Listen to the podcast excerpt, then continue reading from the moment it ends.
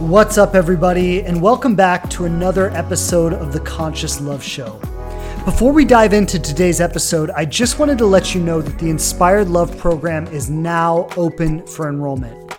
If you've wanted to work with me in 2023, this is your opportunity, and you can apply now by going to inspiredloveprogram.com. When you go to that page, you'll have the opportunity to look over some information about the program. You can send in your application if you're ready to apply. And once your application is approved, you'll be able to book a discovery call with our team to find out if this program is the right thing for you. I'm very excited about what we're going to be doing in the program this year, and I want you to be there. So if you feel like this is the thing for you, go apply now, and we cannot wait to meet you on your discovery call.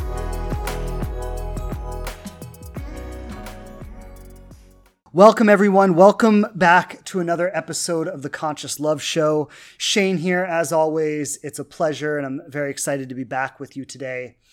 Um, today's podcast is is a big one. You know, the topic for today. I'll just get started with that. Is the incredible power of equality. When you see yourself as equal to everyone, it changes every aspect of your life. Now, before we get too far ahead of ourselves, I just want to let you know about some exciting things that are happening. Now, first of all, we are in the last week of enrollment for Inspired Love. So, those of you who are on the fence, it is time to get off of the fence, book your call with us so we can get the process started and find out if this program is right for you. Second thing I want to let you know is we are opening up two 100% tuition paid scholarships for the Inspired Love program. One is going to be for a single mother, another one is going to be for a student. So if you fit either of those criteria, head over to inspiredloveprogram.com and go ahead and apply for those scholarships. Last thing I want to let you know is this Saturday at 12 p.m. Eastern Time, I am hosting a completely free workshop where you and I can connect. I'm going to share some amazing things with you. I'm going to do a live Q&A with the audience so you can ask me any questions you want to ask face to face, and I'm also going to share some special details about the Inspired Love program.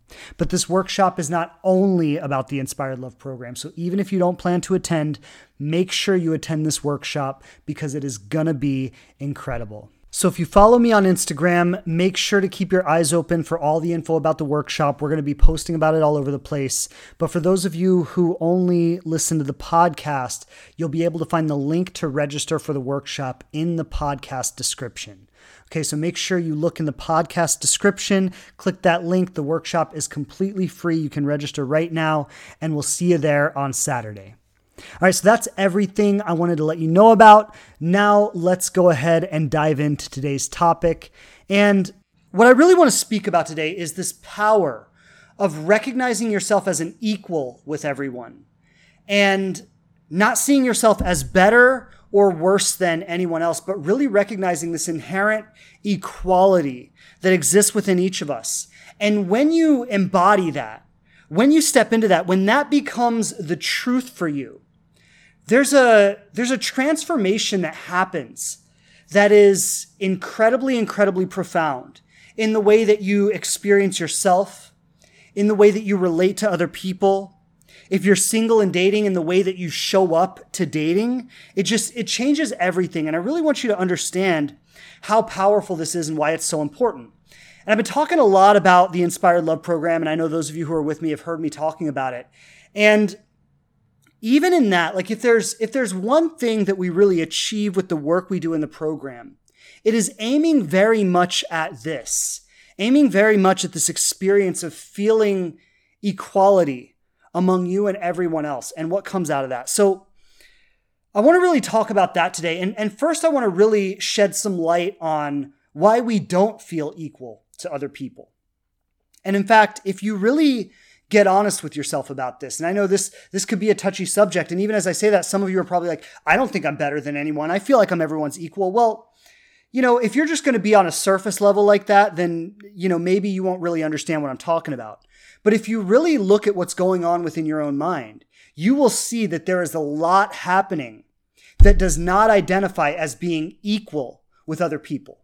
But there's a lot that's going on within your own mind that is actually separating you from other people. And the way that we separate ourselves from other people is by making ourselves less than or by making ourselves better than. And our egos, which I've spoken a lot about the ego, and the ego is really, just to say it simply, is it's the part of us that feels the need to protect. It's the part of us that feels on guard. It feels the need to defend. It feels the need to control. It feels the need to manipulate. It's constantly run by the fear of, I'm not going to get what I want, or I'm going to miss out, or I'm going to get rejected, or I'm going to get hurt. And the ego is constantly living with these fears and trying to overcompensate for these fears. And the ego causes you to think in a way or causes you to view life in a way in which it separates you from other people. And separation is inequality because equality creates connection. Equality creates a kind of open flow of love, of acceptance, of understanding, of connection, right? That's something that comes through equality. And so anytime you're separating yourself from other people, you're going to do that by making yourself better than others or by making yourself less than others. So let's talk about how this really happens. Like, why is it that we do this? Like, what's going on for us that causes us to do this? And I mean, this is not new for those of you who listen to the podcast. Like, you've heard me speak into these kinds of things before. But what happens is very early in life, we experience wounding. We experience pain, we experience trauma. And, and I think, you know, largely this depends on the degree of your trauma. And I've said many times, some of you have very extreme trauma. Like some of you have been through just extreme, extreme abuse or different things that might have happened in your life. Some of you have less extreme trauma, right? Some of you have the kind of trauma that everybody experiences. And what I found is for the people who have very, very deep and severe trauma, their tendency is going to be to believe that they are fundamentally less than other people. So if you've been deeply hurt, deeply abused, if you've been in some some form of deep trauma or deep abuse has happened in your life, there is probably going to be a deep-seated belief in you that you are less than other people that other people have something you don't, that they're special in some way. They have some attractiveness that you don't have. They have some intelligence that you don't have. They have some special skill or some special ability or the, the ability to connect with other people. You're, you're going to fundamentally believe that you are missing something that other people have. And that's for people who experience severe trauma. I find that there's a fundamental belief that you are less than other people as a result of extreme trauma.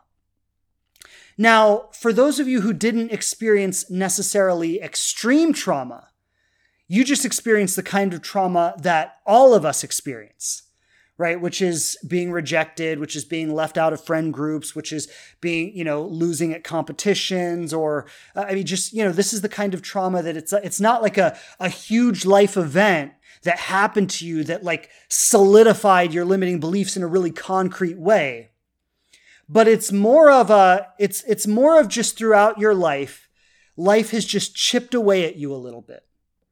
Life has just you know you got rejected by your friends and you got left out of this group and you couldn't fit in and the boy or girl you liked didn't like you back. And you know all these like little traumas that they're not severe they're things we all experience but what happens is as we go through life they just chip away at us little by little. And with each experience with each disappointment with each heartbreak with each rejection we just believe in ourselves a little bit less. Now, what I've found with the people who experience what I'll call just regular trauma, right? Let's just, it's the kind of trauma we all experience. People who have experienced the regular traumas of life. They could go one way or the other. Now, they could still firmly develop a belief that they are less than other people, and that often happens. But what they can also do is feel an insecurity a fear, a doubt. Uh, I'm afraid I'm not enough. I'm afraid I won't be accepted. I'm afraid I'm not lovable. And rather than letting that go all the way to the extreme of fundamentally believing you're less than other people. What you do as a reaction to that is you develop an over-inflated ego and you try to put yourself above other people.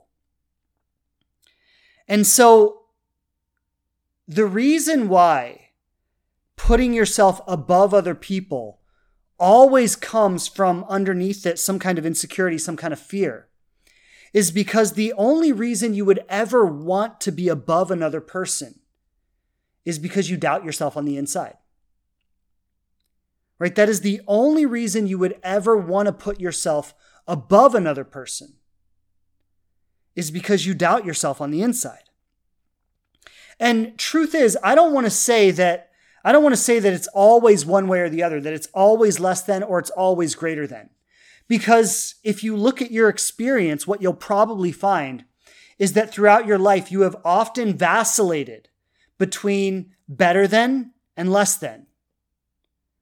In certain situations, in certain environments, it's very easy in certain, with certain people, certain relationships, it's very easy to feel better than and to put yourself above that person.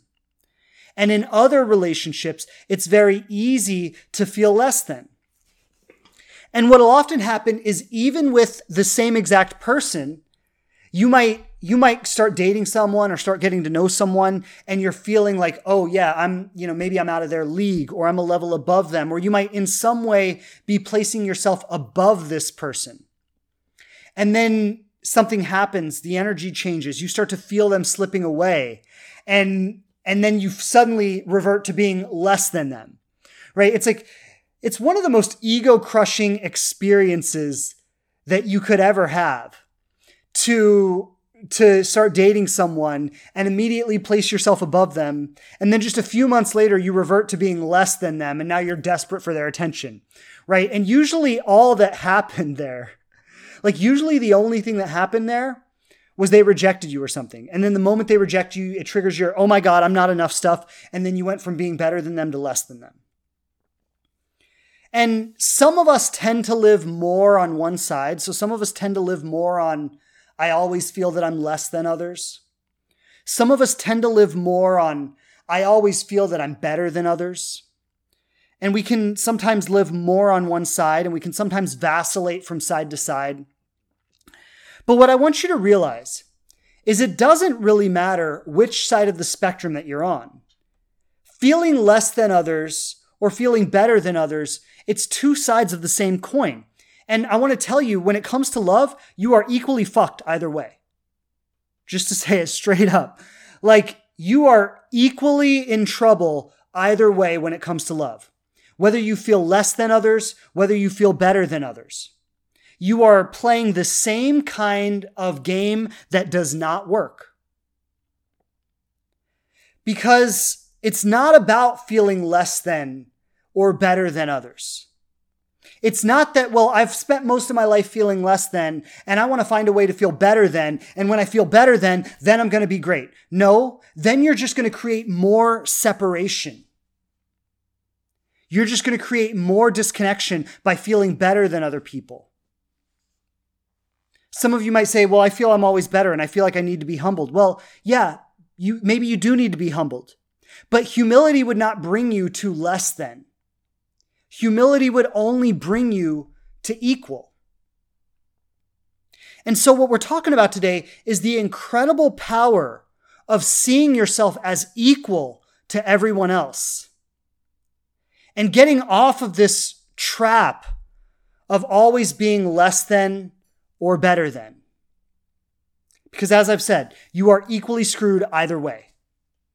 Because I remember when I was in AA, and um, this is, you know, over a decade ago now, going 12, 13 years ago, something like that. But when I first went to AA, and this was like my first step in getting my life together. You know, I, I, had I'd gotten out of jail. I had nothing. I was like alone in the world, trying to like put my life back together. I was 20 years old, and I needed help, right? I needed help. And I went to AA, like I needed to get sober, I needed to get some life skills, I needed to like get things together. And this was like my first kind of spiritual awakening, I would say, was when I was in AA and I was going through the steps and I was I was learning all of the stuff, right? And and I like I started to just have so much awareness about myself. I started to have so much awareness, and some of it was coming from the work I was doing, some of it was coming from an intuitive place, but I started to just have like these kinds of spiritual awakenings where I just started to be so aware of myself, what was happening inside my body, what was happening inside my own mind. And I remember going up to my sponsor at the time. This guy named Johnny. He's a fantastic human being, great guy. And I remember going up to him, and it was like, it was like I had just, the only way I can describe it is that for the first time in my life, I was finally aware of what was happening inside my own mind. And what I what I saw when I was really looking at the thoughts inside my own mind was I was just looking at an insane amount of judgment. And I was just judging everyone for everything. Every person I saw, I would have some kind of judgment about them. And what I was really doing, what the judgment was really doing, was it was a comparison. Is I was comparing myself to other people. And for myself at the time, I had to constantly find a way to tear people down. Everybody. I had to constantly find a way to tear them down. I had to constantly find a way to point out their inadequacies. And the reason I had to find a way to do this was because I felt so inadequate. Like this was literally like if you can if you can see this and i know i'm not the only one who experienced this. If you can see within yourself your own feeling of inadequacy that needs to bring down other people in order to justify your existence it's like i feel insufficient and when i look at other people i need to bring them down in some way to make myself feel okay about who I am. And then the flip side of that, the flip side of that is that maybe you don't do that because there are definitely people who don't do that. But what the other side of the spectrum is, is it's not, it's not so much about judgment against other people to defend yourself, but it's just judgment about yourself in relationship with other people. And so you look around at people and you just see all the ways that they're better than you. Hey, everybody, I just wanted to jump in real quick because I know you know about it and I know I've been talking about it on the show. But if you're ready to apply for the Inspired Love program, I want to let you know exactly how to do that. The first thing you're going to do is go to inspiredloveprogram.com. Once you're on that page, you'll be able to see an outline of the content and the session modules. You'll be able to read testimonials from past students to find out what they got from the program. And when you're ready to apply, you'll find the link to do that right there on that page. You'll know immediately if your application is approved. And once your application is approved, you'll get access to my calendar. You'll be able to book a call with one of my team members to get on the phone face to face and find out if this program is the right thing for you. There's no commitment to book a call, and you don't even have to make a decision about the program until after the call. So if you think this might be the right thing for you, go apply for the program now. I want you to know that I put my heart and soul into this program, and when we work together, I am going to give you my absolute best. So I truly hope you take this opportunity to go for it. You have nothing to lose and everything to gain. And I truly hope that you are one of the people we get to meet on our discovery calls. Lots of love.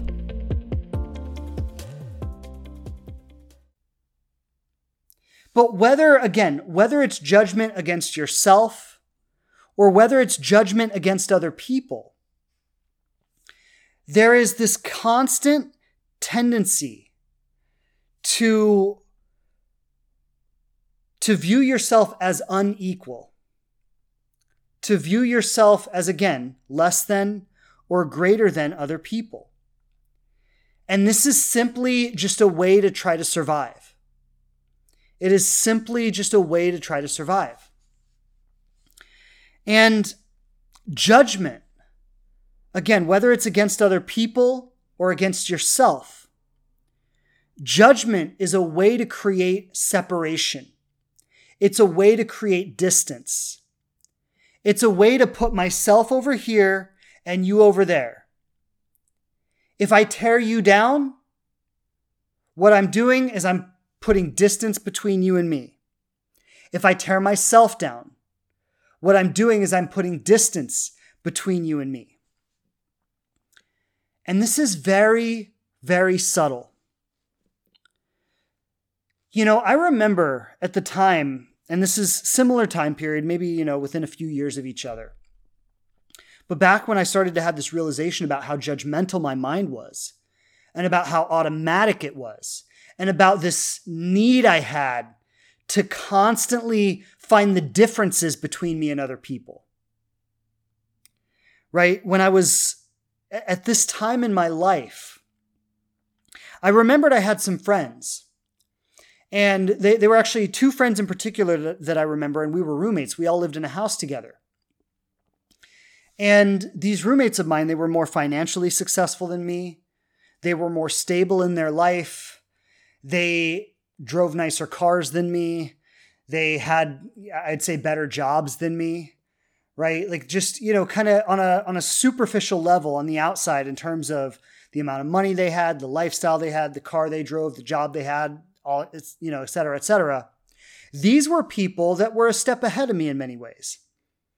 Now they also had more help than I did, right? They're, they they had parents who like my parents did nothing for me. My mom because she couldn't, my dad because he wouldn't, and I was just again like 21 years old, got out of jail, had nothing. I was completely alone in the world. I had to build my life from scratch. And I didn't have parents who had the the means or the willingness to help me. And so I was kind of on my own. Fortunately, I had lots of other people who helped me. I, I, had, I had, incredible friends and, and mentors and uh, amazing, amazing people who who showed up for me, you know, in a way that my parents weren't able to. But all of that aside, I was living with these two guys who, on a superficial level, were a step ahead of me in life. I felt smaller than them. I felt inadequate in relationship with them. And, and I want to be clear like, these were two of my best friends. And we would laugh and joke and hang out and have a great time together. But inside my own mind, I would judge them. And inside my own mind, there was some resentment against them. Because they had aspects of their life that that I wanted and didn't have myself. And that was painful to me. It was painful to me to face that and, and to face that every day. And so to survive that at the time, me being who I was at the time, having my fears, my insecurities, my inadequacies, my doubts, and all of this, in order to survive in those relationships, I had to put some distance between us. And so I would find ways to tear them down, to bring them onto my level, so I could feel better about myself. Right? And so I was constantly in this relationship of comparison, of very sensitive to what I felt was lacking within myself and needing to needing to again justify that by putting myself above other people. And what I want to say is like this was just very lonely for me. This was just very very lonely for me. Because even even in relationships where maybe I maybe I had close friendships that were very fulfilling. Maybe I was dating someone. You know, maybe I liked them and, and maybe it was even going well. Maybe it even had great potential in some respects. But no matter what it, no matter how good it was on the outside, or how much potential there was. Inside, I felt very alone and very empty. And this was my pervasive experience of life. And what's really interesting is how this limited me. Right? Like it, it wasn't like all this whole game of trying to justify my existence and making me feel better about myself and, and having to compare myself and do all of this to make myself feel better. Like all it was doing was it was hurting me. Because the truth was, I had to play it safe. I had to play it safe in my life. I had to play it safe in my relationships. You see, I wasn't able to be fully engaged. I wasn't able to really go for it. Like, if I really liked someone, if I thought, wow, like that's the kind of person in the wildest dream of, of who I, you, you know, who I imagine I could be with or the kind of partner I could have, I did not have the ability to go for it with that person because I had to play it safe. And this is what this game I was playing of the constant comparison, this is what it was creating in me. This is what it was, it was limiting me in these ways. And it was creating a consistent experience of loneliness, of isolation, of separation from others. And I wanted what I think we all want, right? I wanted what I think we all crave this, this deep intimacy, this deep love, this deep passion, right? Like, I think that's something that we all crave in life. And I think it's something that we all want. And I wanted it just as much as we all do. But my very approach in life was preventing me from having that. Because I fundamentally didn't see myself as worthy of it. And this whole game I was playing to try to make myself more worthy, to try to boost my ego, to try to put myself above other people, it was like this fake trip of momentarily feeling better than. But what it was really doing was underneath it all was it was reinforcing all those feelings of inadequacy. And so I had to move into recognizing myself as equal. I had to move into recognizing myself as equal. And so I want to say about this like it didn't happen overnight. And it was it was definitely a journey of healing and coming to understand myself as equal, but but I will say, and this is the honest truth, is I got to a place in my life where there is not a single person on the planet that I feel is above me. And there is also not a single person on the planet that I feel is below me. There is the simple recognition in my heart that we are all the same. We are all born into this world, some of us born into more ideal circumstances than others. But we are all born into this world. None of us get a roadmap. None of us get a, a guide on how to do this.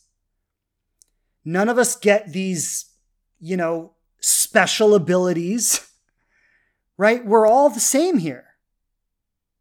And we are all kind of dropped off in this world to create a journey for ourselves. And there is there is nobody who's exempt from that. You are not exempt from that. I am not exempt from that. There's not a single person on this planet who's exempt from that. And what we've got to what we've got to really come into is is this recognition of who we are like like for those of you who doubt yourself like you've really got to get it there is not a fucking single thing about you that makes you less than anyone else. I don't care if you have some extra weight on you. I don't care if you don't look the way you think you're supposed to look. I don't care if you don't make a certain amount of money. Like, there, it doesn't matter. Like, there is nothing about you that makes you fundamentally less than another human being.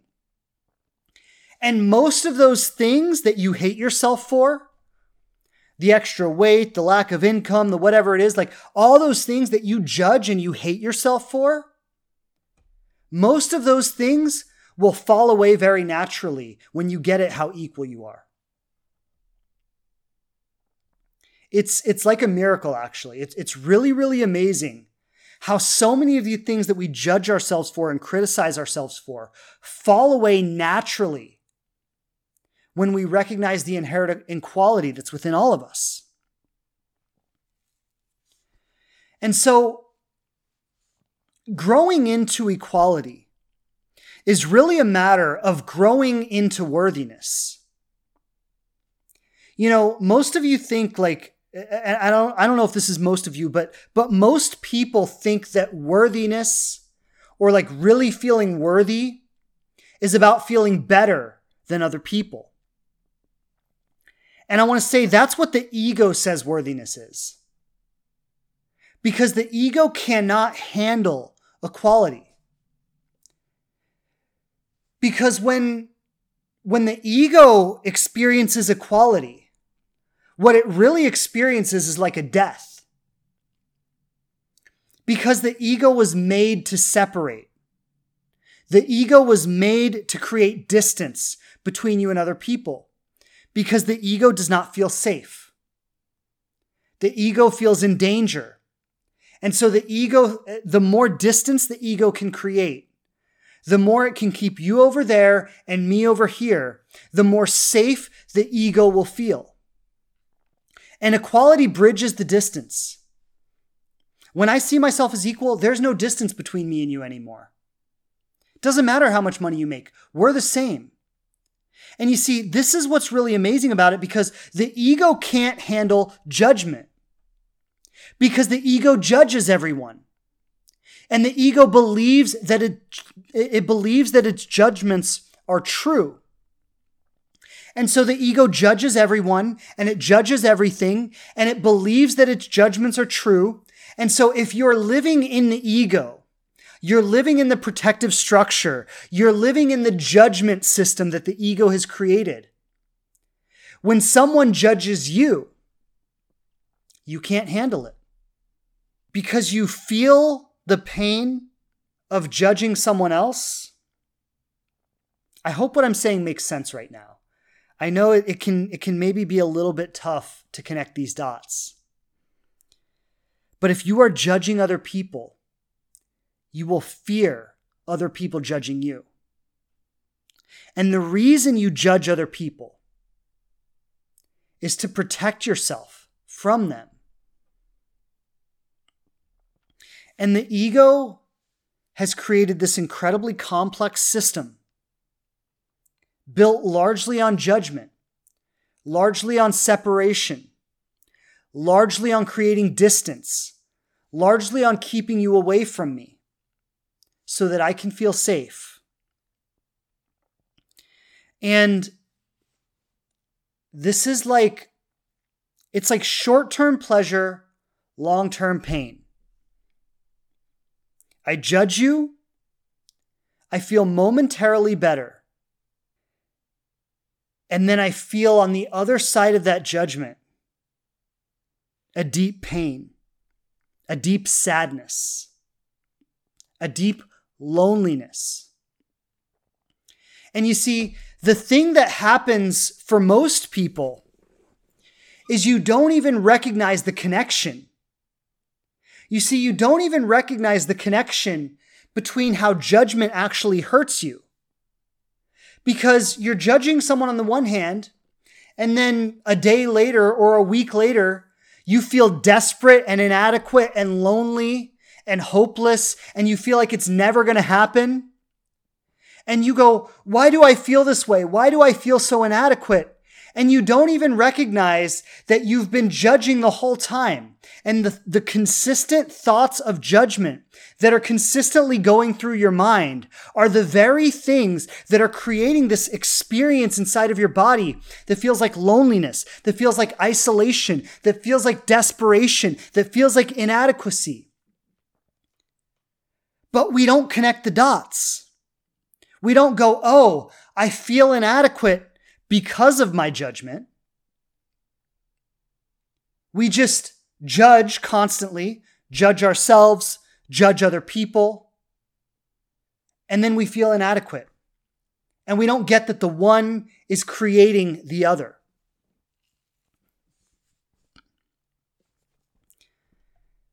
And so, growing into equality, as I said earlier, is growing into worthiness.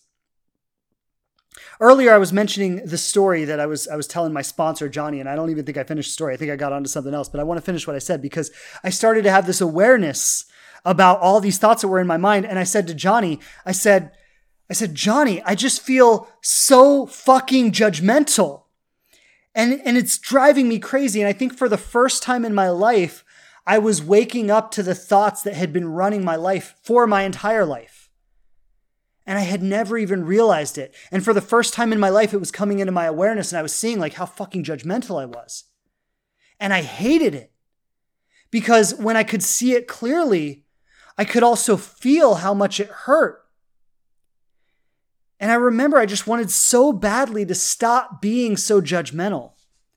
And it was happening so constantly and so automatically. Every single person I saw before I could even before I could even have a conscious thought about it. The judgment was already there. It was like this constant machine that was running in my background. It was defining my life. And when I told Johnny this, I said, Johnny, I just, I'm becoming aware of how judgmental I am. And like, it's just incessant and it's driving me crazy. And you know what he said to me? He said, Yeah, this is the kind of stuff that makes people blow their brains out. And I was like, okay, well, that's not very helpful. But that was what he said to me, and I, I guess I just had to deal with it. but,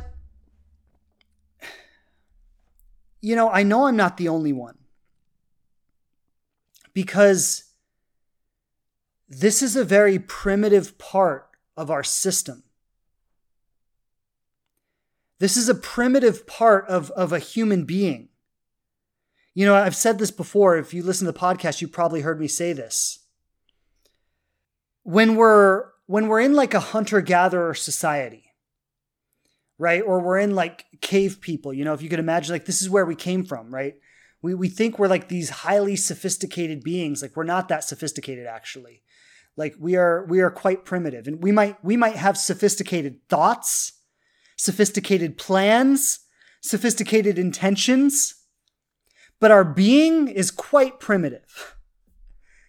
We, we are we are like evolved from cave people. We are evolved from like hunter gatherer societies. And when you live in a hunter gatherer society, your life is under constant threat from neighboring tribes who want to steal your resources.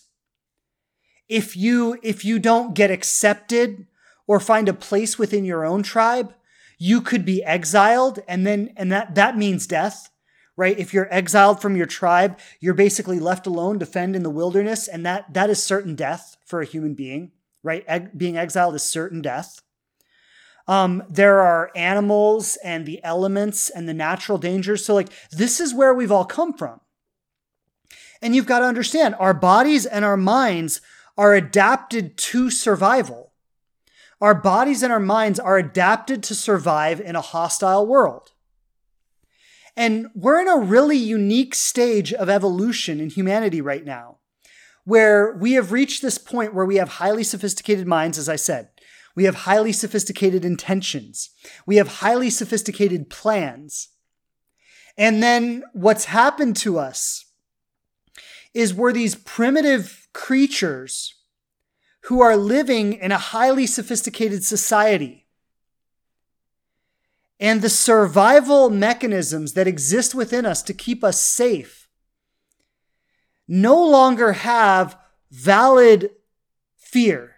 to like like you know most of us are not going to be exiled by our tribe most of us are not going to be raided by a neighboring tribe and have all our resources stolen most of us are not going to be uh like like you know like attacked by a wild animal and eaten for lunch right like that's those are not the kinds of fears that we have to live with now in a modern society and so the survival aspects of our beings have become maladapted. And now they are they're trying to survive things that are not actually a threat.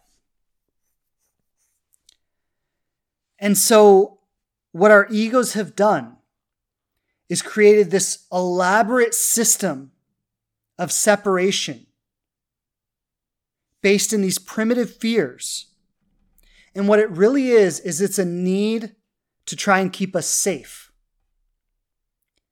But there's no danger. And so everything that you're afraid of, you're afraid of rejection. You're afraid of what if I don't find love? What if they don't like me? What if they ghost me? What if they abandon me? What if they don't want to see me again? You're, you're afraid of all this stuff. Like, these are not real dangers. These are not things that we need to actually be afraid of. Like, I want you to get it. Someone ghosts you and nothing happens.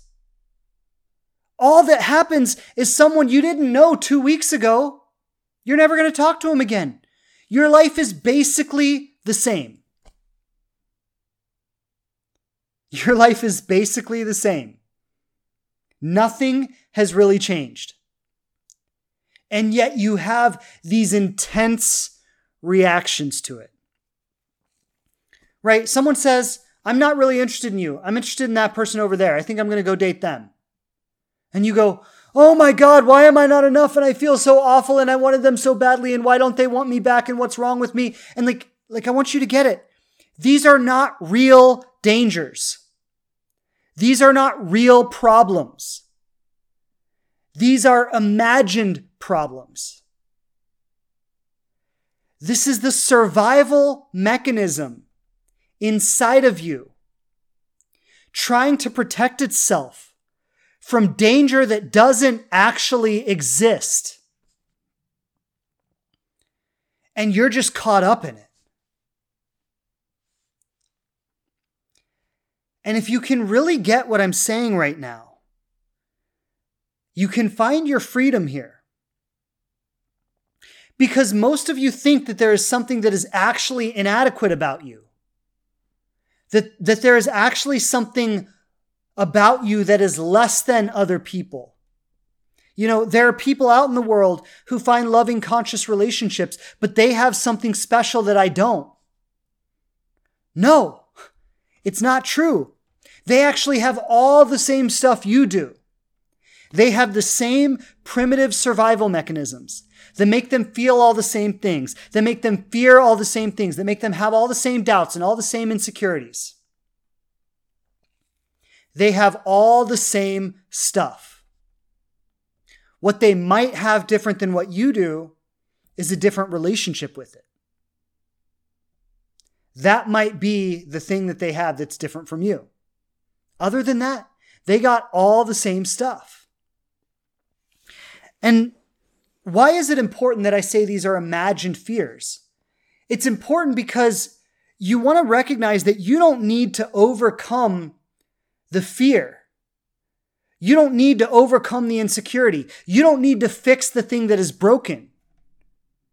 And most of you are spending your whole lives trying to fix the thing inside of you that you believe is broken and you're never even addressing the real problem because there's nothing broken inside of you. You're perfectly fine. You are perfectly lovable. There is someone out in the world right now who would love you just the way you are. I promise. You don't need to fix or change anything. But what you need to do is become aware of this survival mechanism that is operating within you. Become aware of this fear based, protective mechanism called the ego and learn how to relate with the ego so you stop believing everything it tells you. That's what you need to do. I see Sharon Kaufman's comment right now. She says, When you have trauma, you need to protect yourself like back in the cave. Exactly. Your trauma makes you feel like you're under threat as though there was an, a wild animal chasing you. And you need to protect yourself from it. But there's no wild animal, there's no monster in the closet. And if that person rejects you, it literally means nothing. And when you recognize yourself as equal, as being as being the same as everyone else, you will understand that that person rejecting you means nothing. So, I see a question right now. It says, How do you cultivate the belief that you don't need to change yourself to be loved in your daily life? What practices are helpful? Great question, Catherine. Thank you for asking. First thing I'm going to say is is that if you don't know where to start, eh, start with the Inspired Love program. Like I'm going to say because like I could tell you to meditate, I could tell you to journal, I like there but the the healing journey there's a lot to it because there is developing an awareness of your own internal narratives, developing an awareness of your own egoic patterns, developing an awareness of your reactions, learning how to respond to them. So that's one part of it, right? One part of it is just learning self awareness, knowing your patterns, knowing your triggers, knowing how you relate with things, and then learning how to respond to that. That's one part of it. Another part of it is somatically releasing the things you hold in your body right? So when you get triggered, your body tightens, you feel unsafe, it goes, it throws you into a survival response. Hey, everybody, I just wanted to jump in real quick because I know you know about it and I know I've been talking about it on the show. But if you're ready to apply for the Inspired Love program, I want to let you know exactly how to do that. The first thing you're going to do is go to inspiredloveprogram.com. Once you're on that page, you'll be able to see an outline of the content and the session modules. You'll be able to read testimonials from past students to find out what they got from the program. And when you're ready to apply, you'll find the link to do that right there on that page. You'll know immediately if your application is approved. And once your application is approved, you'll get access to my calendar. You'll be able to book a call with one of my team members to get on the phone face to face and find out if this program is the right thing for you. There's no commitment to book a call, and you don't even have to make a decision about the program until after the call. So if you think this might be the right thing for you, go apply for the program now. I want you to know that I put my heart and soul into this program, and when we work together, I am going to give you my absolute best. So I truly hope you take this opportunity to go for it. You have nothing to lose and everything to gain. And I truly hope that you are one of the people we get to meet on our discovery calls. Lots of love.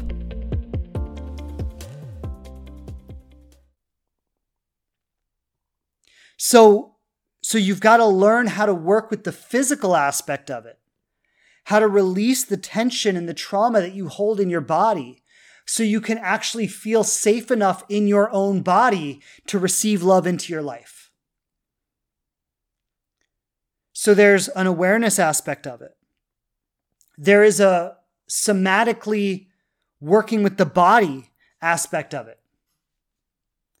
And then there's there's a third aspect of it that I would say is just knowing what works and learning the skills that actually work. So when you're talking to people like you know what to say and you know how to say it and like you know there's there's got to be like a level of relating with others in a powerful confident and attractive way right so there are all these different approaches and what i do in the inspired love program is i actually walk you step by step through each approach through each aspect of this And there are other ways to do it. So I'm not saying the Inspired Love program is the only way, but that's the place where I've comprehensively put it all together for you. You know, you asked about some practices that would help. Um, meditation is a huge practice that will help.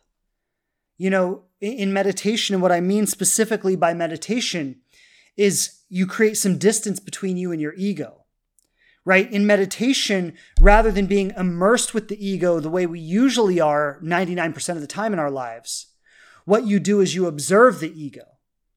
Right? They tell you they tell you to observe the thoughts passing through the clouds like in a blue sky. Or, or passing like clouds through a blue sky, right? So that's what you do with the ego. In meditation, you observe the ego. You observe the thoughts. What are the internal narratives that are running? I've had a daily meditation practice for 10 years now. Okay. Every day when I sit in meditation, what I do is I create distance between myself and my thoughts. I allow the thoughts to be there, but I don't identify with them. If you develop a practice of doing this, then what's going to happen is you're going to start taking your thoughts not so seriously. Your thoughts aren't going to trigger you so intensely because there will be some distance between you and your thoughts.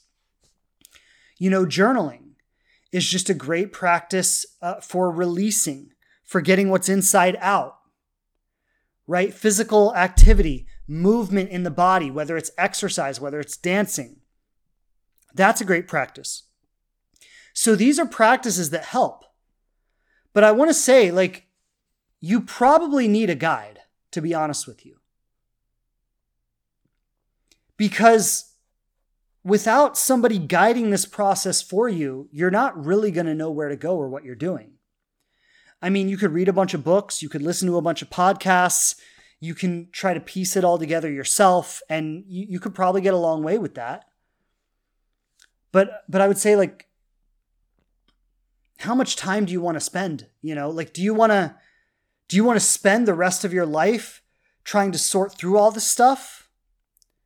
Or do you want someone who's been there and knows how to do this to show you the way? Do you want to get there faster? Would be my question. Like, I mean, you could try to figure it all out for yourself, or you could just get someone to show you the way. But moving into an experience of equality, I want to just talk a little bit about what this creates. Because when you're when you truly feel as though you are equal to everyone, as though there is no one out there who is better than or worse than you in any way. There's nothing to prove to anyone. It, there's like, I, I want to like I want to just describe it as like there's just this beautiful freedom in your life. There's just this beautiful, like, there's nothing to protect yourself from. There's nothing to defend yourself against. There's nothing that can really hurt you. And yeah, you have feelings like a human being, but they're just feelings. Like they don't mean anything about you. They're just movements of energy inside your body. Sometimes it feels very big and expansive. Sometimes it feels very tight and contractive. But you don't need to protect yourself from these feelings, they're just a part of you. They're just fluctuations of energy in your body. You don't need to protect yourself from anyone else because, like, here's the thing if somebody rejects you and you see that person as being above you in some way, you see that person as being better than you, and they reject you, oh, well, that, I mean, that's tough. You're in a tough position now. Because, like, I want you to see how that works, right? If you place this person above you in your own mind, and then they reject you, well, what they're actually doing is, in your experience of it, it's someone who had who had the right to tell you who you are because you've put them on this pedestal, because you've placed them above you. Now their opinion of you actually means something because of how you have positioned them in your own mind. And when they reject you, that is going to feel devastating. Because again, you have put them in a position in which they have the right and the ability to do that. But when you see this person as your equal, as another human being dropped off on this planet, trying to figure it out, just as lost as you are, or maybe just as found as you are, right? Right? But they're just here figuring it out for themselves the same way you are. There's nothing special about them, there's nothing greater than about them. When they reject you, it's like, okay, whatever. It doesn't mean anything. It doesn't hold any weight because they're just another person. There is an incredible power in recognizing yourself as equal. At that point, you are free. And what starts to happen when you get to that place is you start to see life so much more clearly. And all the things that you used to take personally, everything that you felt like was an attack against you, everything you felt like, oh, it hurts so bad when they say this or when they do this, like everything that you felt diminished your value. You start to actually see where all of that is coming from. Where before there was this guy and he basically had your heart in the palm of his hands and, you know, whatever he would say or whatever he would do would just, you know, he had the ability to make you feel amazing or to make you feel inadequate. And his opinion of you held so much weight. Now you look at him from a place of equality and you see, oh my God, He's just a traumatized little boy. He's just a little boy trying to prove himself, trying to feel good enough. You go, oh my God, he he said he liked me one day and then he said he liked someone else the next, and and he's going out with all these girls, and what what makes them better than me, and all, like all this stuff that you were trapped in. You step back and you see that and you go, oh, he's just he's just a little again a little boy trying to make himself feel better desperately running from himself running from woman to woman to woman to woman trying to find some sense of feeling okay with himself and then you go well you know it's not that you think you're better than him because to do that would be falling into judgment. Right? So it's not that you think you're better than him. It's just that you see who he is. And you see him for who he is. And you don't feel the need to try to change him. You don't feel the need to try to prove yourself to him. You don't feel like his opinion of you has that much weight right? So, so you, it's not about being better than him. It's not about being worse than him.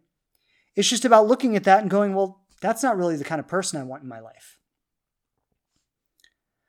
I don't want someone who is still running from their own inadequacy. I want someone who is clear about their own worth. And so I'm not going to be chasing these people anymore. You know, I see Dancing AF. She asks, "Can we feel terrible without feeling less than?" And I think that's a that's a great question because I'm not saying you're going to be devoid of emotion. Right? Emotion is energy in motion. It's like I said before, it's the fluctuation of energy inside your body. And you're also you're not going to be devoid of emotion and you're also not going to be devoid of an ego. Right? So just because just because you feel equal does not mean that your ego is not still there, doing its thing, making its judgments, operating in that way. But the difference is, is before the ego had the ultimate say. So we could say the ego is on the highest level. Now you've placed something else on that highest level. So your ego's down here and something else has taken this top spot. And this top spot is what I would call the authentic self or the true self. So, yes, the ego is still working. It's still doing its role. It's still doing what it does. Those judgments are still there. The emotional fluctuations that are often responses to those judgments will be there also. But your experience of all of it is very different right? So it's it's all still there. It's all still there, but your experience of it is very different. And so what the way it works and the way it happens is it's like you feel those things, but you don't give them so much meaning. And so it might be like this. Let's say Let's say I saw Alexa, but not Alexa, just said something. She said he took a picture with someone else from work. He said is married and, and it was just a picture, but it triggered my fears. And he said, I'm too jealous. Okay, perfect.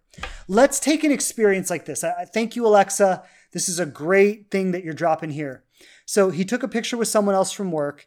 He said he's married and it was just a picture, but that triggered your fears. And, and he said that you're too jealous. Okay. Now you're viewing, and I've been seeing your comments as we go along here, right? So you're viewing yourself as less than him. It's pretty apparent in everything you've been talking about, right? So you're not you're not really seeing him as your equal.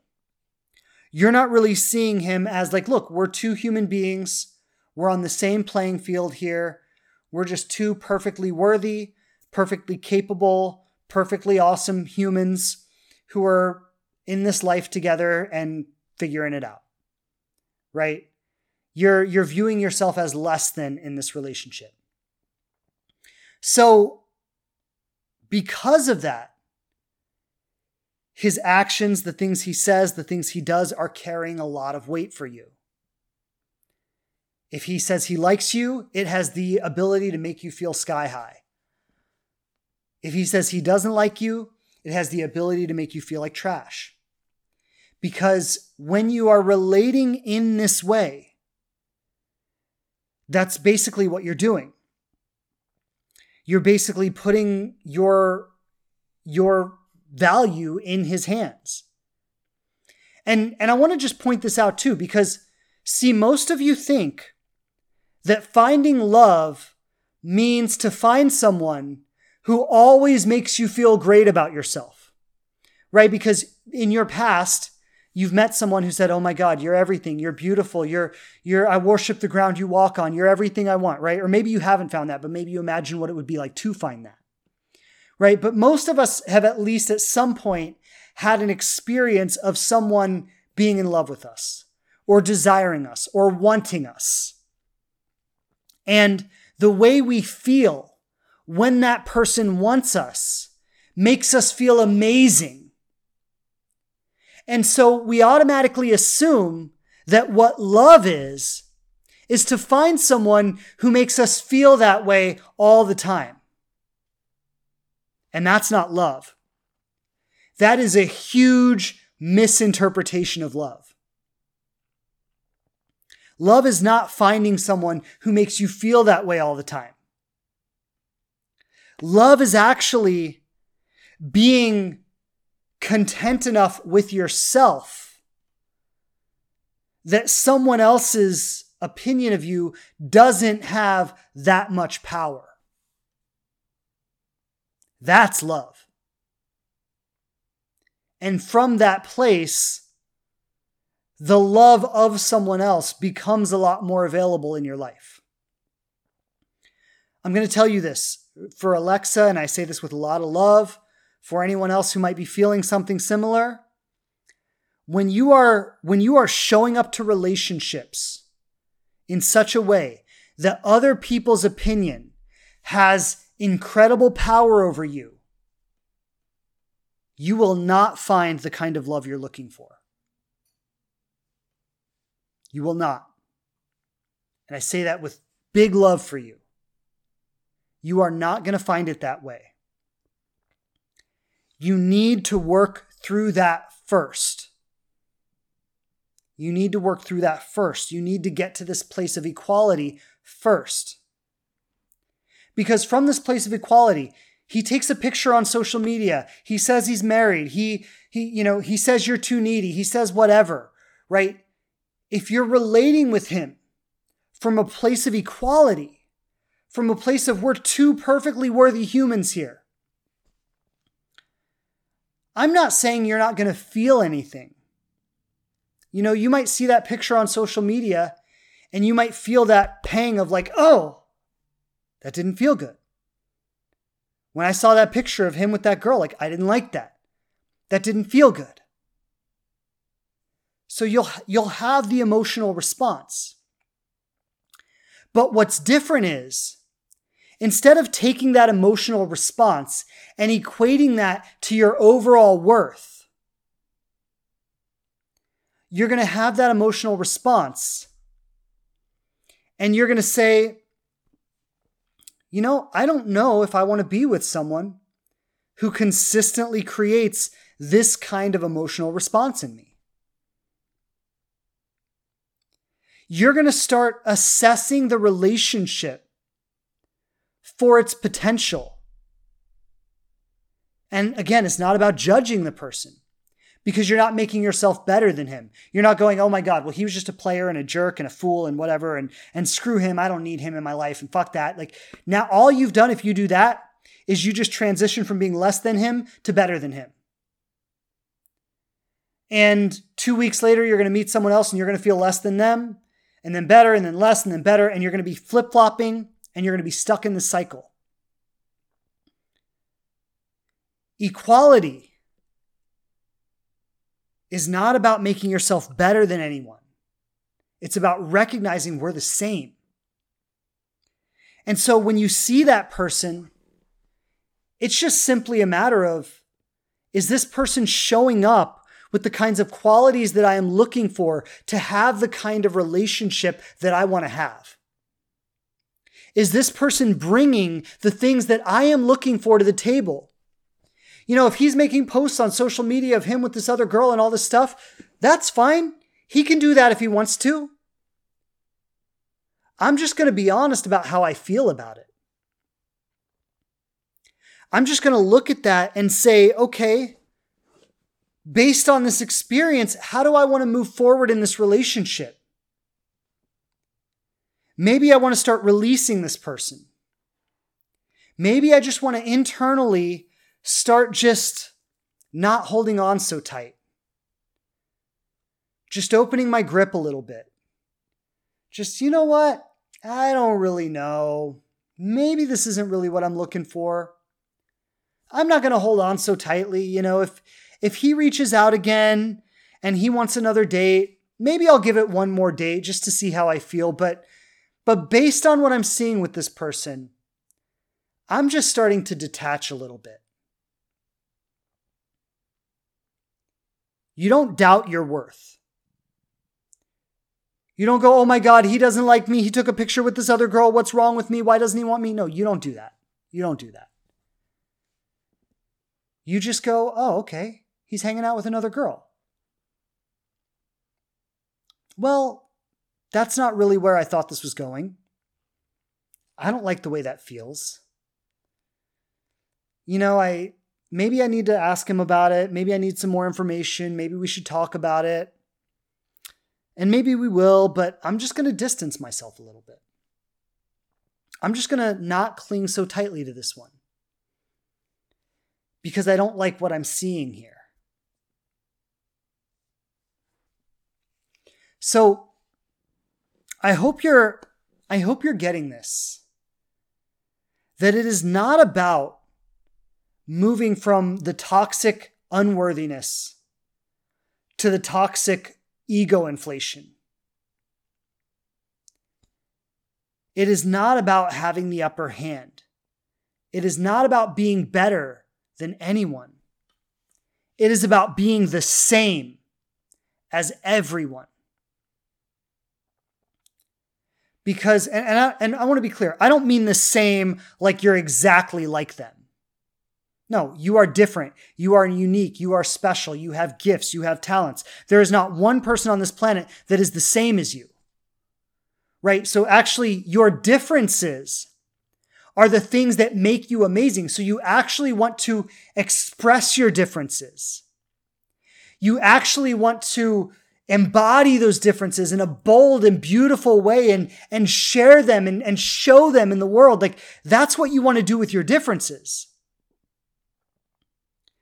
But underneath the differences, there's a recognition that, yeah, I have beautiful things about me. Every other human being on this planet has beautiful things about them. I'm unique in my way. They're unique in their way. We all can bring so much to this world. We all can give and contribute so much. And it can be so beautiful. But we're all equal. Because from this place of equality, this is love. Like if there was if there was one energy that I would say embodies love so completely and so beautifully, it is the energy of equality. Because it makes no differences between you and other people. It recognizes the inherent worthiness in every single human being. And if you can recognize it in every single human being, then it is also there in yourself. This is love. I remember Ram Dass. He's one of my favorite teachers. If you haven't, if you haven't studied Ram Dass, you should, because Ram Dass is one of the greatest spiritual teachers of our time. But Ram Dass, um, he was a he was a Harvard psychologist who got kicked out of Harvard um, and then went to India and met a guru in India, and he studied under this guru in India, and then he came back and brought the teachings of India to the Western world.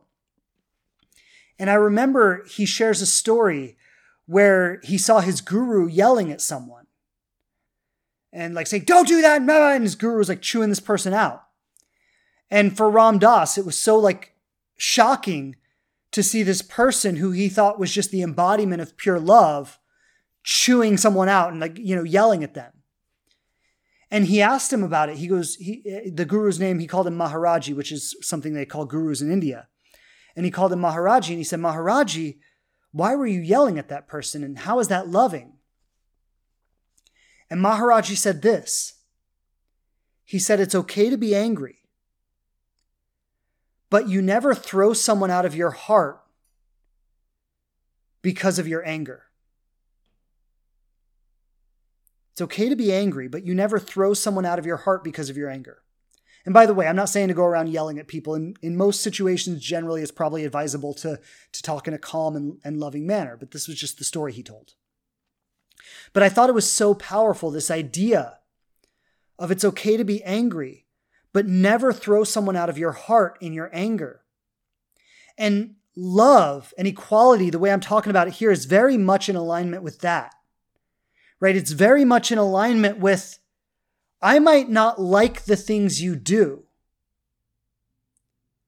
I might not like, you know, if you ghost me or if you cheat on me or if you do whatever, you know, if you're a player or you're this or you're that. Like, I might not like the things you do. I might not want to include that as a part of my life. But I recognize that it's okay for you to be who you are. And I love you anyway.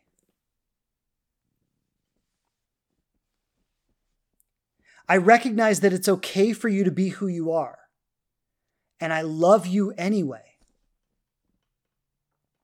You see, love is not something special that we give to the person we love. That's toxic. Like if if you have love like that, like it's something special that I only give to this one person that I'm in love with, like that's toxic. And that is going to lead to all kinds of toxicity in all of your relationships. And the loving partnership that you want to have will not come out of that. I promise you. That kind of special love, of like I only give it to select people who I deem worthy of it, that's toxic as fuck. And you will not find the kind of deep, intimate, loving partnership you want to have that way. Love Real love is something you give to everybody across the board. A hundred percent. Everybody gets your love. And you have boundaries. So you say, everybody gets my love. I recognize the inherent beauty and worthiness and lovability of every single human on the planet. And because I see it in every single human being on the planet, I also see it in myself. And I have boundaries. So that means that just because I love you, if you're a serial killer, you don't get to come over to my house for dinner. I love you. I wish you well. You know, maybe you need to go to prison and maybe you need to learn and maybe you, you know, like maybe you need to heal, right? So like I love you, but if you come over to my house, I'm going to call the police. That's what real love is. I don't throw anyone out of my heart, ever, no matter what they do. And not everybody is allowed in my life. It's just that simple. If you ghost me, Listen, I love you. I don't like what you did, but I love you. I hope you get to a place in your life where you can be an, a, a nice enough human being that you don't feel like you need to ghost people anymore. I do wish that for you. And I also have a boundary that says because you ghosted me, you and I are never going to speak again. Right? So you had your opportunity to get to know me. You chose to handle it that way. We're not going to speak anymore but I still love you. I still wish you the absolute best in your life. I still hope you find everything you're looking for. You know, here's another way to think about it. Everything you do to other people, you are also doing to yourself. Everything you do to other people, you are also doing to yourself. When you can really get that,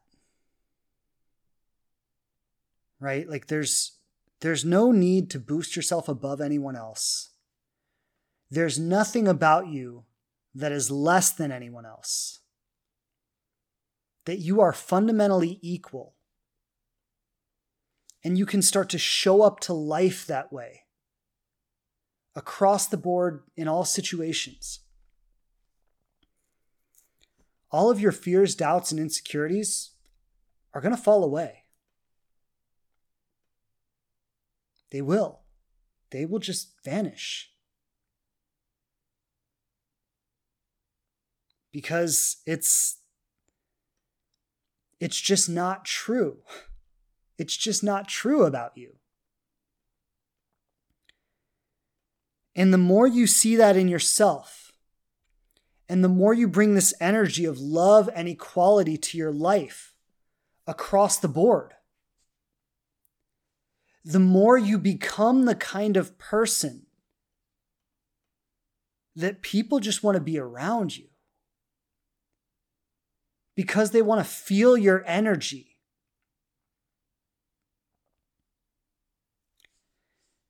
That's what love is. And I'm just going to say, and uh, like, I see it happen over and over and over again. When people live that way, love in terms of a loving partnership with another person, that finds them. They are not out there chasing love. That finds them. So, you know, the, in in closing, and I'm, I'm going to take some questions today, but as I close out this message, I want to say that, you know, really, really make it a goal for yourself to see yourself as equal to everyone. Really just make that your truth. To see yourself as equal to everyone. To see yourself and everyone as completely worthy, completely lovable, unique and special and gifted and beautiful, but equal. All right, with that, I'm going to open up for some questions now. I've seen a, a, few of you dropping them in, so let me go ahead and take a look. Hey, everybody, I just wanted to jump in real quick because I know you know about it and I know I've been talking about it on the show. But if you're ready to apply for the Inspired Love program, I want to let you know exactly how to do that. The first thing you're going to do is go to inspiredloveprogram.com. Once you're on that page, you'll be able to see an outline of the content and the session modules. You'll be able to read testimonials from past students to find out what they got from the program. And when you're ready to apply, you'll find the link to do that right there on that page. You'll know immediately if your application is approved. And once your application is approved, you'll get access to my calendar. You'll be able to book a call with one of my team members to get on the phone face to face and find out if this program is the right thing for you. There's no commitment to book a call, and you don't even have to make a decision about the program until after the call. So if you think this might be the right thing for you, go apply for the program now. I want you to know that I put my heart and soul into this program, and when we work together, I am going to give you my absolute best. So I truly hope you take this opportunity to go for it. You have nothing to lose and everything to gain. And I truly hope that you are one of the people we get to meet on our discovery calls. Lots of love.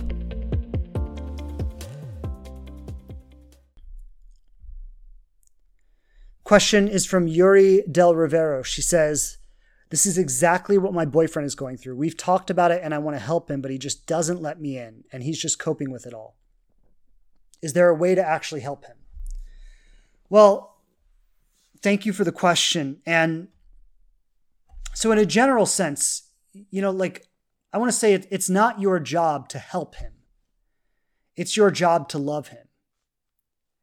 And love is an interesting thing because, you know, we often think that love is like, let's just be all lovey and mushy and close and share everything and, you know, all of that.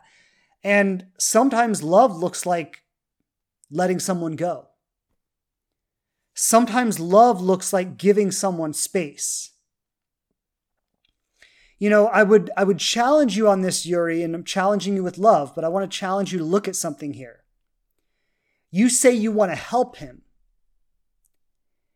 Is your helping, is your desire to help coming from a genuine care about him? Or is it coming from a need to have him open up to you so you can feel better about the relationship? And I know that's a tough question I'm asking right now, but you got to really recognize that a lot of times when we want to help people, our helping is incredibly self interested. Because all we want to do is help that person fix whatever's going on with them so they can show up the way we want them to. And we're not really honoring that person's journey of what they're going through. So some some things some things I would coach you on here is like one, does he even want help? Two, in most cases, you're not going to be the as his partner, as his girlfriend, like you're not going to be the one to help him. Like in some instances you might, but like like my wife doesn't help me go through my stuff. I have a therapist, I have a coach, I have friends I can reach out to. Sometimes I might share with my wife what's going on. But normally, when I'm sharing with my wife, I don't want her to help me with it. I want her to hold me. I want her to understand me. I want her to love me. I want her to tell me that it's okay. I want her to tell me that she gets it. I want her to tell me that she feels what I'm going through. I want empathy. I don't want her help. I don't need her help. I am perfectly capable of helping myself. And if I need support in sorting through my thoughts, that's what I have a therapist for. You know, if I'm dealing with like business stress or, or things like that, that's what I have a coach for. Right? So, so I have people in my life who are there to help me when I'm struggling with specific things. But honestly, like, I don't want my relationship to be a space where we're always bringing our problems to each other and like trying to fix each other's problems. That's not what I want in my relationship. And honestly, I don't think that's what my wife wants either. Like when she brings her problems to me, she doesn't want me to fix them for her. She just wants me to wrap her up in a big hug and tell her I get it and tell her that she's okay and tell her that it's going to be okay and tell her that she's brilliant and capable and I know that she's got everything it takes to get through this. And my wife has a coach. Right? So when she needs to work through stuff, she talks to her coach about it. So, you know, like in most cases, when your partner tries to help you, it's self interested. Because if it wasn't self interested, all you would be doing is loving him. And all you would be doing is saying, Hey, what do you need right now? I understand what you're going through. Can I hold you? Can I make you something to eat? Can I go for a walk with you? You know, do you just need some reassurance? And if he wants help, help is available. Right? There, there are literally thousands of, of therapists in the world who can help him work through this stuff. And if he doesn't want help enough to seek it on his own, then then like honestly you've got to ask yourself if this is the kind of relationship that you want to be in. You know like something something my wife and i have, have talked about from the very beginning of our relationship because my wife uh, was married once previously. And when she talked to her partner about going to therapy her, her, her previous husband when she talked to him about going to therapy he was a fuck no he was like, nope, if you want to go to therapy, you can go. I'm fine. I don't need therapy. And that was the reason she divorced him. She divorced him because when it came time to get help, he was unwilling to do it. And she was not going to be the one to stand there and try to fix him or try to fix their relationship all on her own. She was like, look, we have problems. We have things we need to work through. You're either going to meet me on the same page here and we're going to go do this work together, or our marriage is over. He made his choice and she made hers. And so, in the very beginning of our relationship, she shared this with me.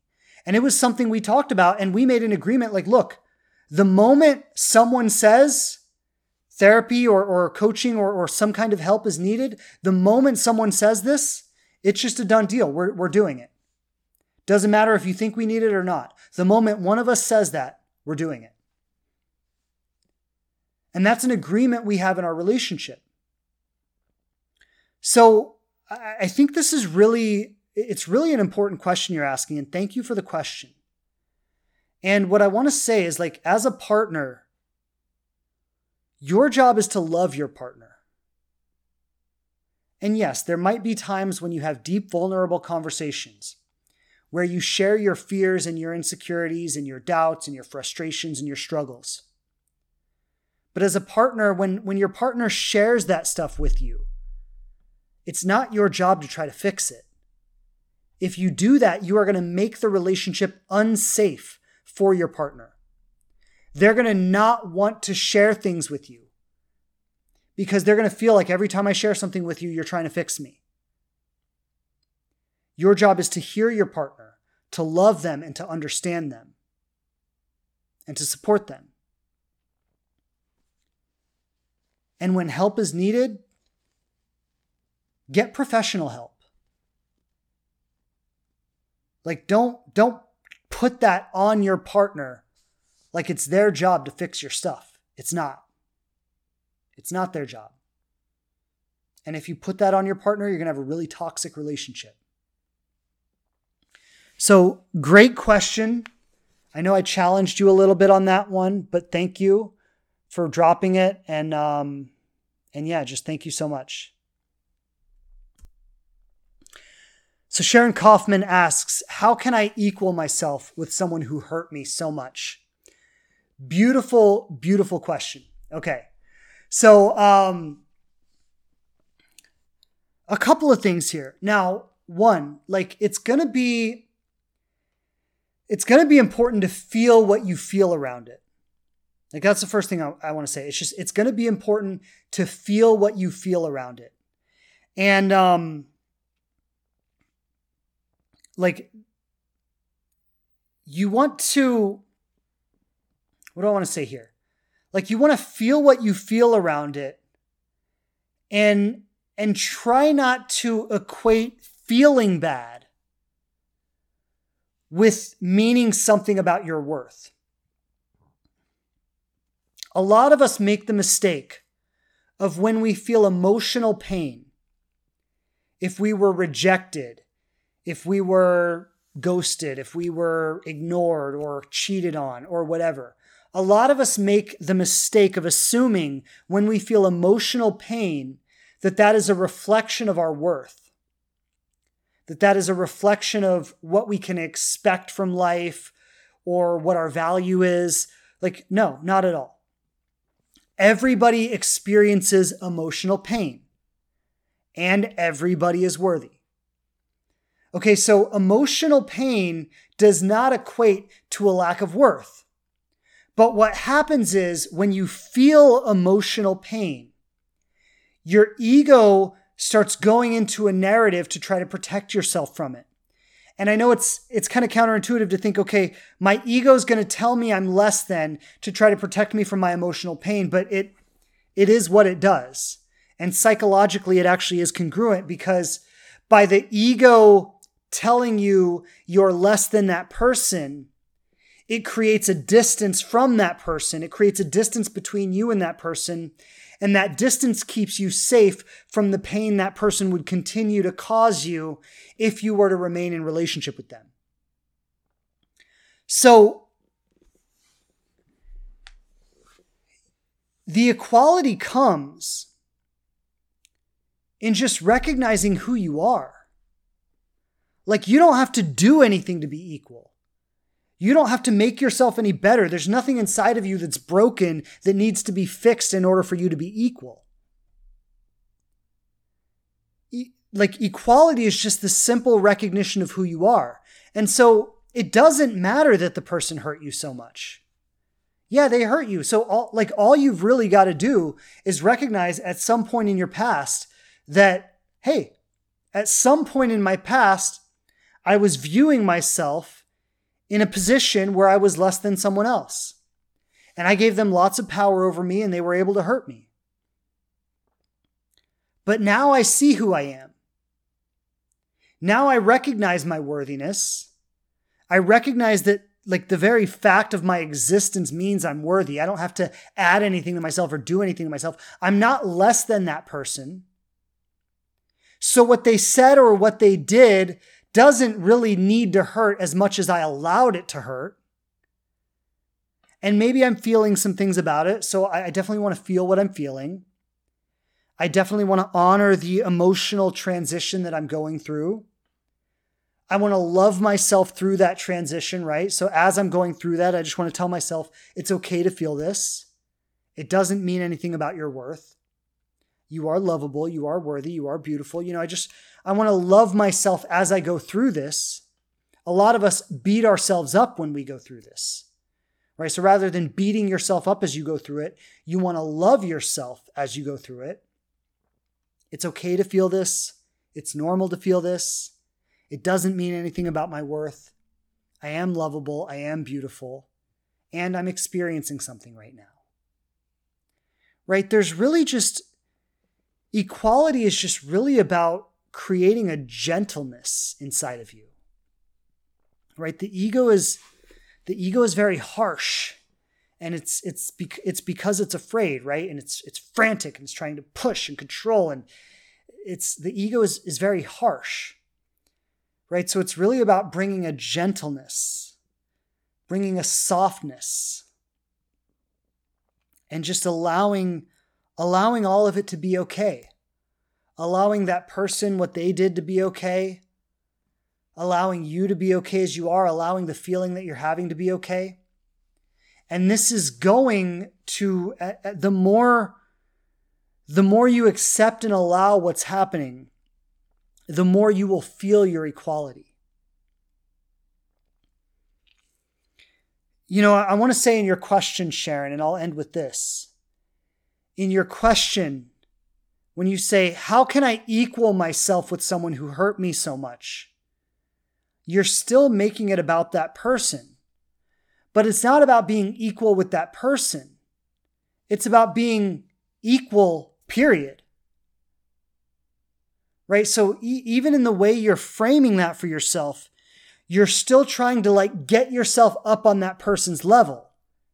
And that means you still have them up on a pedestal, right? So this is like what I'm talking about here is kind of revolutionary in the sense that it's not just an adaptation to what you've been doing already. It's a completely different way of viewing your self life and everything in it. Right? So I hope you get that, right? I'm not I'm not telling you to just rearrange what you're already doing and do it a little better. I'm talking about like letting go of all of it, all the things you've been holding on to, all the stress and the tension and the fear and the anxiety and the pressure and like all of it, right? Letting go of all of it and and getting to know yourself on a whole new basis. There, there's a level of acceptance where it's like, I'm okay, and you're okay, and the person who hurt me is okay, and everyone and everything is okay. I'm in resistance to nothing. I accept all of life. I love all of life and within the within the domain of my creative ability and the choices I want to make for myself and the life I want to have. I have certain boundaries where some things I allow, some things I don't allow. I have certain choices where I, I choose to do some things, I choose not to do other things. But but it's not about trying to equate yourself with anyone. It's, it's an acceptance of the equality that's already there. You know, this is so this is so challenging for us to understand because we've been raised in a culture that is constantly telling us to do more and be more and get that good job and make that good money and drive that fancy car and and go to those beautiful destinations and post it on Instagram so everyone can see what a glamorous life you have, right? Like this is the culture that we live in. It's the water we swim in.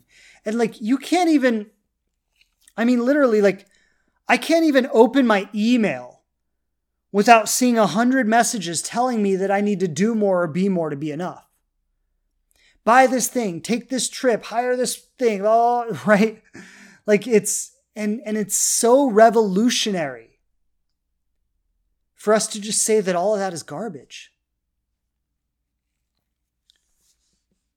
You know, like I this is my experience of life. I look on social media, like I'll scroll through Instagram and I just go like this is all garbage. It's all just crap buy this thing. Look at me with my awesome selfie. Look how hot I am. Look at me with my friends. Woohoo on the boat. Yeah. It's all just ego gratification. It's all a bunch of bullshit. But if you're living into that, if you're buying into that, it doesn't feel like bullshit. It feels real and it feels intense, and you feel like you've got to compete with that to be enough. I don't feel that way anymore. There is not a single person in the world that has the ability to activate that insecurity in me that makes me want to prove myself. That just doesn't happen for me anymore. And I'm not bragging. I'm not, like, please understand, I'm not saying I'm better than you because that doesn't happen to me. I'm just saying that's how I feel. And, and what I, what I want to get across is that we can all feel that way. We can all feel that way because that's who we are.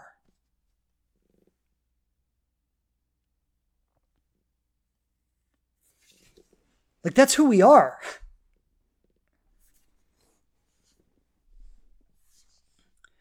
So, yeah, I just I want to say that and I think I'm going to close out with that right now because that's a really great point to end this on.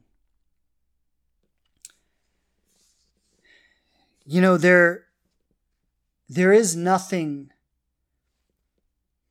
to get, nothing to achieve, nothing to fix. And there are so many people out there who are going to tell you there is. Because capitalism is built on it. You know, you look at your neighbor, oh, my neighbor has a nicer house than me. Okay, I need to get a bigger house. My neighbor drives a nicer car than me. I need to get a nicer car. You know, oh, look at these people posting about their beautiful life on social media. Well, look at them with all their friends. Why don't I have friends like that? You know, oh, look at them with their beautiful relationship. Why don't I have a relationship like that? Maybe when I get a relationship, I'll finally be as happy as they are. It is all bullshit. A hundred percent of it. The only thing you need to do is elevate yourself to a place where you see that it's all bullshit. Stop buying into the trap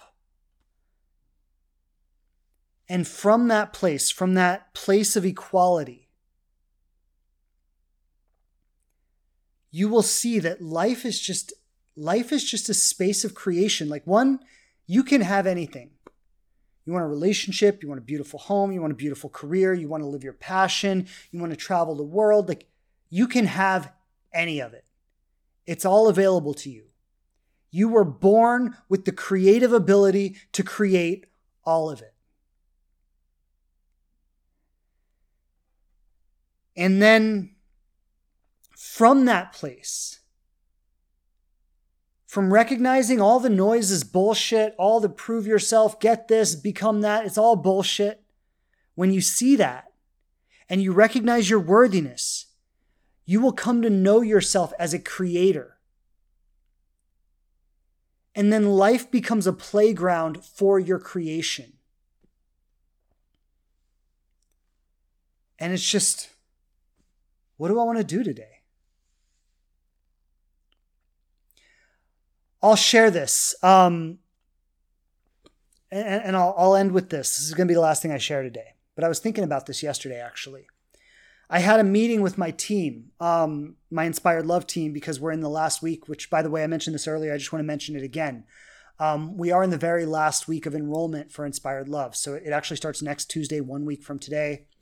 Um, this is probably going to be the last podcast where I'm speaking about it. So um, we are in the last week, and I know there are a lot of you who are maybe on the fence, thinking about it, considering it. Um, it's time to make your decision. Go to inspiredloveprogram.com, book your call with us so we can get the process started for you and get you enrolled. Um, we are at crunch time now. You know, the, the procrastinators don't have a lot more time, right? But um, so I want to just shout that out. If you want to do the program, if you're interested, go to inspiredloveprogram.com, book your call because we are in the last week and we are not going to take any any late enrollments. We don't do that. We close enrollment and we're done. Um, but that being said, I was on a call with my team yesterday because, you know, in this last week, and we want to get the maximum number of people in the program. And, and so we're brainstorming okay, what can we do to promote and get the word out there and connect with people and share the information? And you know just we're just having a brainstorming session about all the different ways we could get the word out there about the program. And it was just it was so exciting just to you know like if, if you've ever been in a meeting like that you know how someone shares an idea and someone else shares an idea and then it just kind of spitballs and then the ideas just become very exciting. It's like oh we could try this we could try that we could try this. And then you just it like the energy the collective energy is just so exciting. And i remember getting off of this call feeling just this surge of excitement like i was so excited to go into this next week and see what we create with, you know, just how many people we can get in the program and all of this. And I, I had an awareness in that moment about the old me from years ago when I was maybe early on in my coaching career and I was trying to like host workshops and things and and I remember being in meetings very similar to this in the past and brainstorming all these ideas and getting out of the meeting and just feeling in my heart like this heaviness of like, we're going to do all of this, but it's not going to amount to anything. And that was a direct reflection of my worth at the time, of the level at which I felt my own worth. And and like that idea that we're going to do all of this we're going to go crazy for the next week and it's not going to amount to anything. We're not going to enroll anybody in the program. And I, I, yesterday i was just sitting there feeling this like surge of authentic excitement and, and it was just like i can't wait to see what happens like anything could happen we might not enroll anyone else. We might just move forward with the people we have. We might enroll 20, 30 other people. Like, I don't know what's going to happen but the sheer joy of being completely engaged in the process and like alive and on fire about what I'm up to in my life and the excitement of I don't know what's going to happen. And I don't even really care what's going to happen. If we enroll people or we don't, like it doesn't really matter to me. Obviously, you know, I'd like to enroll more people, but but just the excitement of playing the game and being all in with it and the joy of that and not even knowing where it's going to lead to. It's such a beautiful space to live in. And yesterday, after that meeting, I was just sitting in the gratitude of how it feels to live in that space. And remembering how it used to feel to come out of a meeting like that and just feel in my heart like this isn't going to amount to anything. And I want to say some of you are doing that in your love lives. Some of you are out there doing everything you can, going on the dating apps. I'm going to commit to one date a week and I'm going to meet lots of people and uh, you're, you're doing everything you can.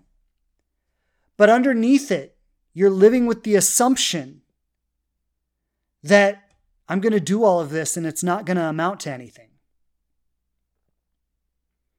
And if you're living with that assumption, that's going to be your reality because it's not about what you do, it's about who you are. It's about the energy that you embody.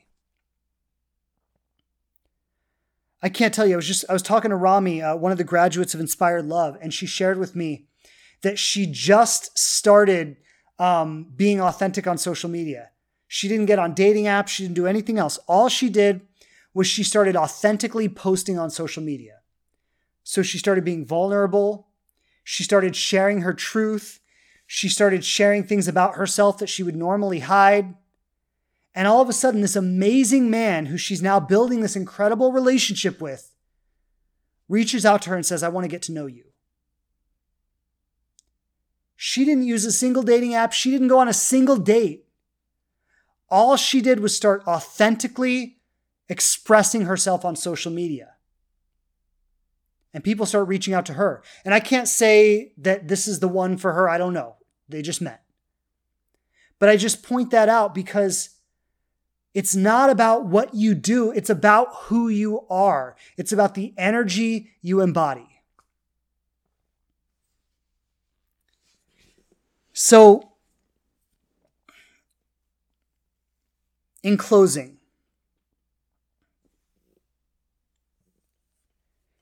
sorry, my battery my battery was dying there. But um, in closing, I just want to say this.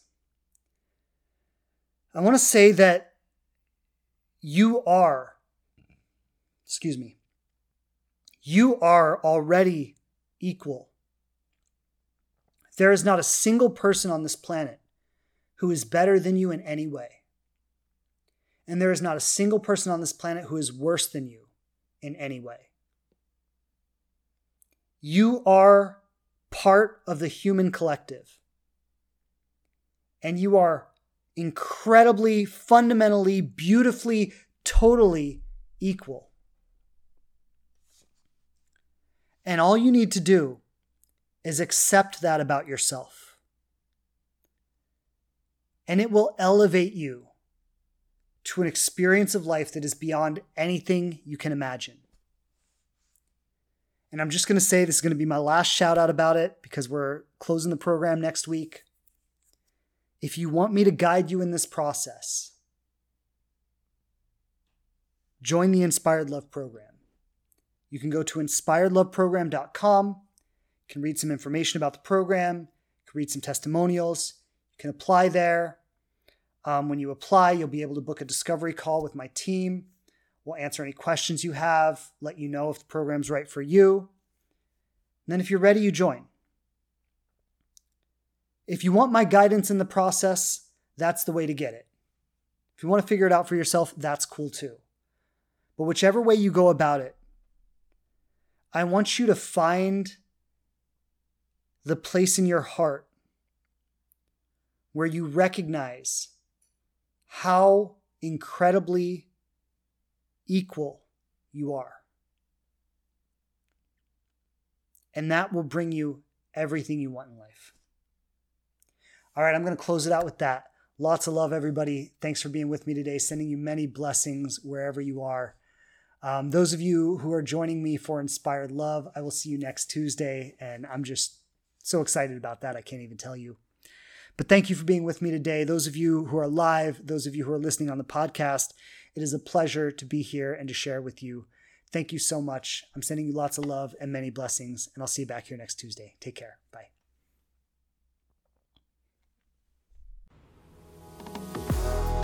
Thanks again for checking out the show. Please subscribe on whatever platform you listen to podcasts on the most. And I would love it so much if you leave a review and tell people what you think of us. Don't forget to follow us on Instagram at The Living Relationship to connect more closely. And I'm grateful to be supporting you on your journey to love.